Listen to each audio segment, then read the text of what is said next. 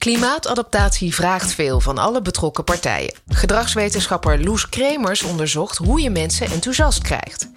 En gemeenten in de regio West-Friesland houden digitale ateliers als onderdeel van de risicodialogen. Dat gaat zo goed dat ze onderdelen daarvan zeker willen blijven gebruiken. Ik ben Annette van Soest. Dit is de podcast van het Delta-programma Ruimtelijke Adaptatie. De podcast voor iedereen die werkt aan klimaatadaptatie. Met praktische informatie en inspirerende voorbeelden. Dit is Ruimtelijke Adaptatie. Hoe dan?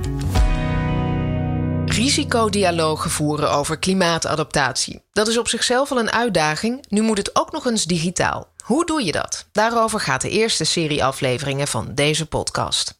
In de vijfde en voorlopig laatste aflevering van deze serie praten we over hoe nu verder. Hoe ziet business as usual er straks uit als het gaat om risicodialogen? Welke lessen uit de digitale periode hebben ook na corona nut? Loes Kremers is onderzoeker bij de groep Psychologie voor een duurzame stad aan de Hogeschool van Amsterdam. Zij is expert in gedragsverandering en schreef een rapport over hoe je burgerparticipatie in klimaatadaptatie kunt bevorderen. Dat deed ze in opdracht van de partijen die samenwerken in het waterschap Hollands Noorderkwartier. Welkom Loes.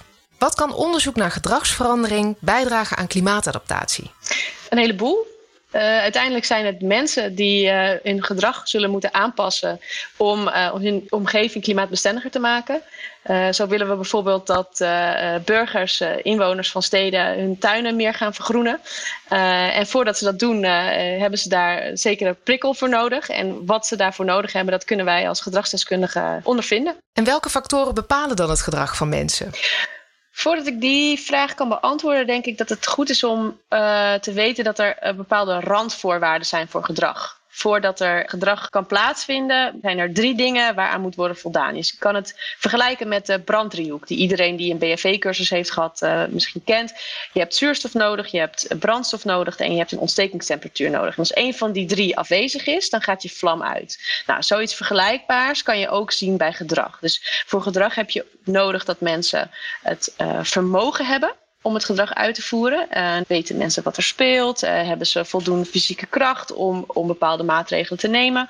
Mensen moeten de gelegenheid hebben om gedrag uit te voeren. Dit gaat over de sociale en de fysieke omgeving. Dus je kan denken aan: heeft iemand de bevoegdheid om dit gedrag uit te voeren? Uh, is er een sociale norm die dit ondersteunt? Is het gezin het ermee eens dat je de tuin gaat herinrichten? En dan is er nog motivatie. En motivatie, dat zijn de bewuste en onbewuste drijfveren. En daar zit een heleboel in. Dat gaat bijvoorbeeld ook over heb ik er vertrouwen in dat deze maatregel het effect gaat hebben uh, dat ik wil dat het heeft? Uh, vind ik dit belangrijk en heb ik hier zin in? En als die drie dingen aanwezig zijn en motivatie en vermogen en gelegenheid, dan is daar ruimte voor gedrag. En een belangrijk verschil natuurlijk tussen vuur en gedrag is dat gedrag zich niet aan natuurwetten houdt. Uh, dus de, de focus van ons onderzoek was echt om te kijken wat maakt nou dat uh, mensen uiteindelijk wel dit gedrag gaan vertonen.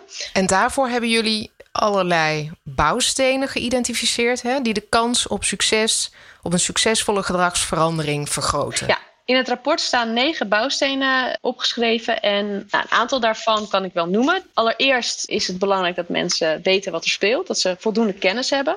Um, dat is over, dus overigens een misvatting daarover. Dat is, er wordt vaak gedacht dat als je mensen gewoon maar vertelt wat er speelt, dat dat voldoende is.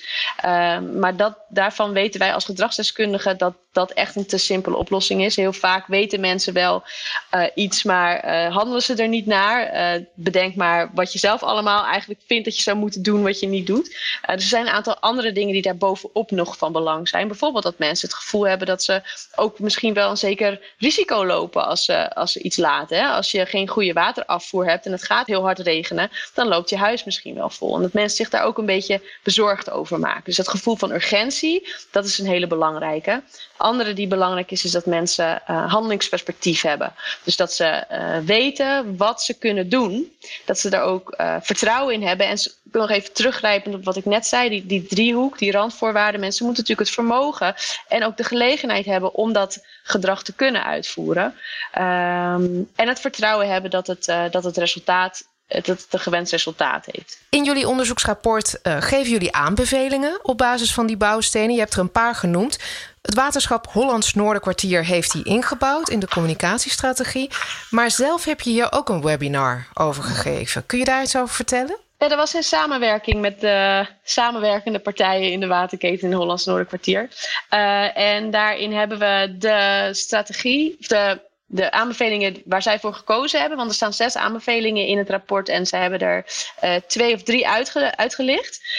Um, heb ik toegelicht in het, in het webinar. Um, naar alle mensen in hun netwerk. Uh, dus de, de mensen die bij de waterbedrijven werken, de mensen in de provincie, de mensen in de verschillende gemeentes, uh, waren daar allemaal bij aanwezig. Ik geloof dat op het piekmoment er iets van 230 mensen uh, hebben ingetuned. Wat waren de reacties die je kreeg? Positief. Mensen vonden het erg interessant. Het webinar heette Klimaatadaptatie en gedragsverandering.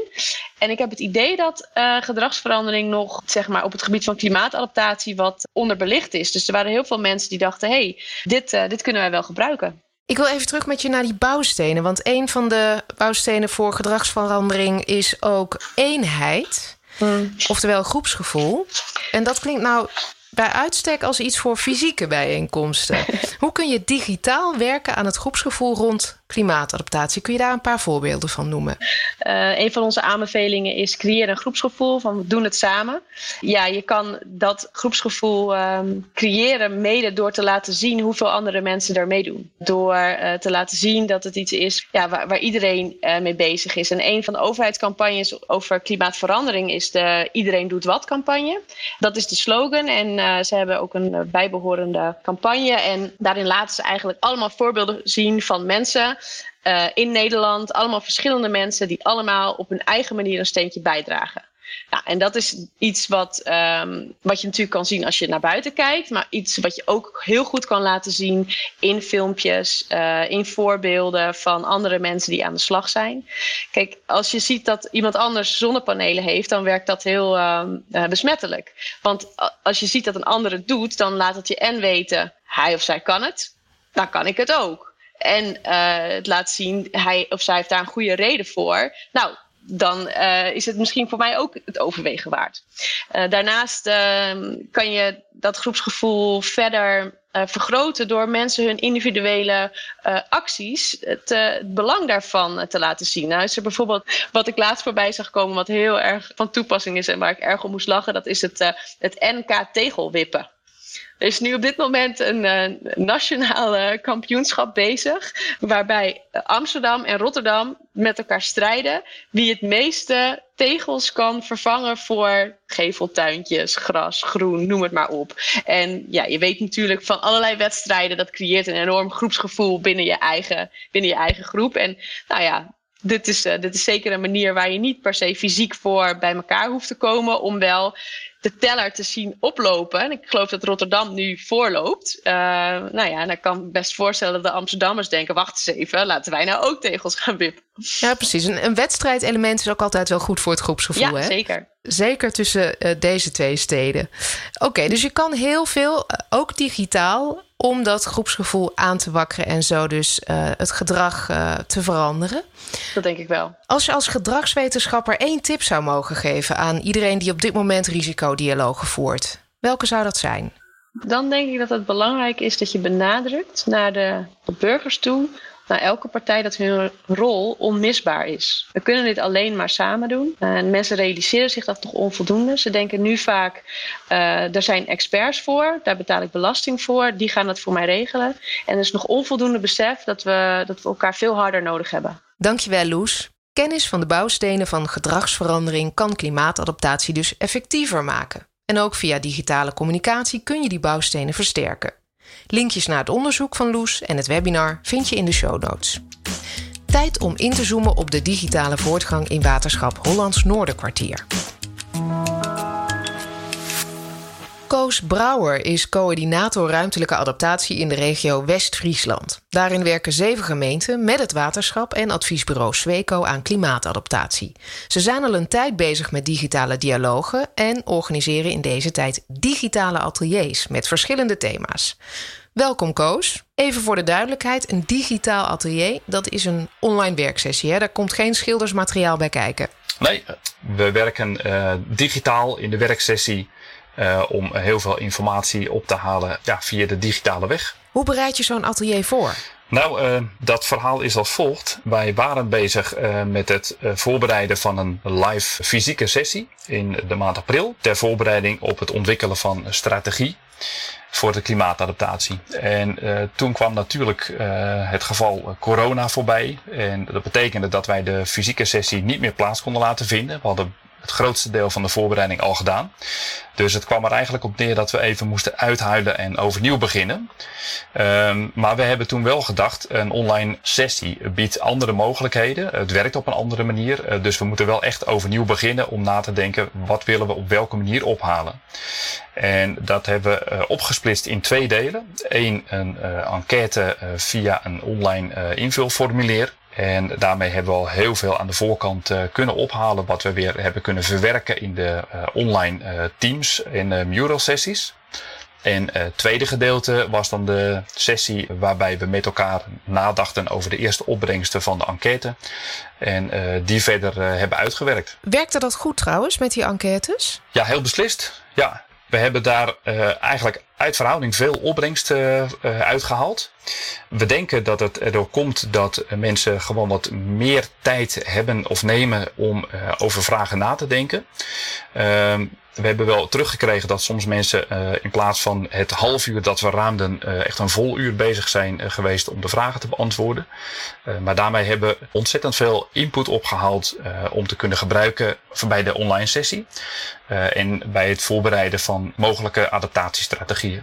Het doel van jullie ateliers is het vinden van consensus op bepaalde thema's. Bijvoorbeeld een risicogestuurde aanpak. Maar jullie stakeholders die verschillen vast behoorlijk als het gaat om de risico's die ze acceptabel vinden. Hè? Hoe krijg je dan consensus op zo'n lastig thema als je ook nog eens digitaal moet? Ja, dat was ook even een zoektocht. Uh, we hebben lang uh, erover nagedacht hoe we dat op de beste manier konden vormgeven. Uiteindelijk hebben de enquêtes uh, in combinatie met de online sessie geholpen om het goede beeld naar boven te krijgen. De enquêteresultaten hebben namelijk verwerkt in Mural. En uh, bij verschillende sessies hebben we op verschillende manieren uh, daar gebruik van gemaakt. Bijvoorbeeld, als het ging om de sessie over risicogestuurde aanpak, hebben we de opbrengsten vanuit de enquêtes verwerkt in Mural. En we hebben dan in de live of in de online sessie mensen laten stemmen. Uh, dus met al hun verschillende achtergronden uh, hebben toch een bepaald beeld gekregen waar het meeste draagvlak voor bestaat. En als het gaat om het thema van bijvoorbeeld het gebruik maken van uh, mogelijkheden om met maatschappelijke thema's te koppelen, hebben we meer een vrije vorm in Mural gekozen, waarbij mensen zelf hun geeltjes konden invullen. En daar kwam uiteindelijk dan ook een beeld uit tevoorschijn. Jullie hebben net een eerste digitaal atelier gehad. Hoe ging het? Het ging heel goed. Uh, het was eh, best even wennen voor veel mensen die nog niet zo gewend waren met uh, het ja, digitale werken met geeltjes. Toch denken we dat er een hele waardevolle opbrengst uit de sessies naar voren is gekomen. die we van harte kunnen gebruiken om de volgende stap in het proces te kunnen zetten. Welke uitkomst van dat digitale atelier verraste jou nou het meest? Nou, eigenlijk uh, de snelheid waarmee de, de digitale manier om dit soort dingen te doen uh, in korte tijd een volwaardige mogelijkheid voor professionele inzet is geworden. We zijn eigenlijk pas vanaf het voorjaar uh, in de situatie gekomen dat we gedwongen zijn om met digitale middelen te werken. En dat is eigenlijk zo snel geadapteerd. Dat je nu zonder blik of blozen zo'n overleg kunt inplannen. En dat vrijwel iedereen daar ook op een vol, ja, volwaardige manier aan kan deelnemen. Dus dit smaakt naar meer. Heb je, heb je al meer digitale ateliers in de agenda staan? Jazeker. De risicodialoog die we nu voeren bestaat uit vier sessies, waarvan we er dus net twee hebben gehad. En volgende week dan volgen er nog twee. Eén uh, daarvan gaat over de rol van de inwoner in het bedrijf. Wat kunnen zij betekenen om uh, te helpen die klimaatadaptatie vorm te geven? En een andere sessie gaat over een eenduidige aanpak waarbij we onszelf de vraag stellen: wat, wat hebben we nu nodig? Moeten we normen stellen of ligt het op een andere manier? En ik kijk er echt naar uit om ook die sessies op een digitale manier met elkaar te gaan voeren. Super, dankjewel Koos. Graag gedaan. We hoorden het al in de vorige afleveringen en nu ook vanuit Hollands Noorderkwartier. Zelfs als we elkaar weer fysiek kunnen ontmoeten, zijn er elementen uit de digitale dialoog die veel mensen willen behouden. Er zit namelijk meerwaarde in digitale elementen. Juist als je maatwerk wil leveren, alle inhoud naar boven wil krijgen en ruimte wil geven aan ieders zorgen en meningen. Dat kan bijvoorbeeld met filmpjes of enquêtes voorafgaand aan bijeenkomsten, via webinars die achteraf online beschikbaar blijven of via een digitale communicatiestrategie. Zo wordt de digitale dialoog straks business as usual, ook na de coronatijd. Dit was de vijfde en voorlopig laatste aflevering van de eerste serie van ruimtelijke adaptatie Hoe dan? De digitale dialogen. Meer weten over de risicodialoog? Kijk dan ook eens naar de routekaart Risicodialoog. Die vind je op ruimtelijkeadaptatie.nl, het kennisportaal van het Delta-programma Ruimtelijke Adaptatie. We zetten alle links ook in de show notes. Mijn naam is Annette van Soest. Bedankt voor het luisteren. Deze podcast werd gemaakt door het Delta-programma Ruimtelijke Adaptatie. In samenwerking met Helder en Duidelijk en NAP1 Podcasts.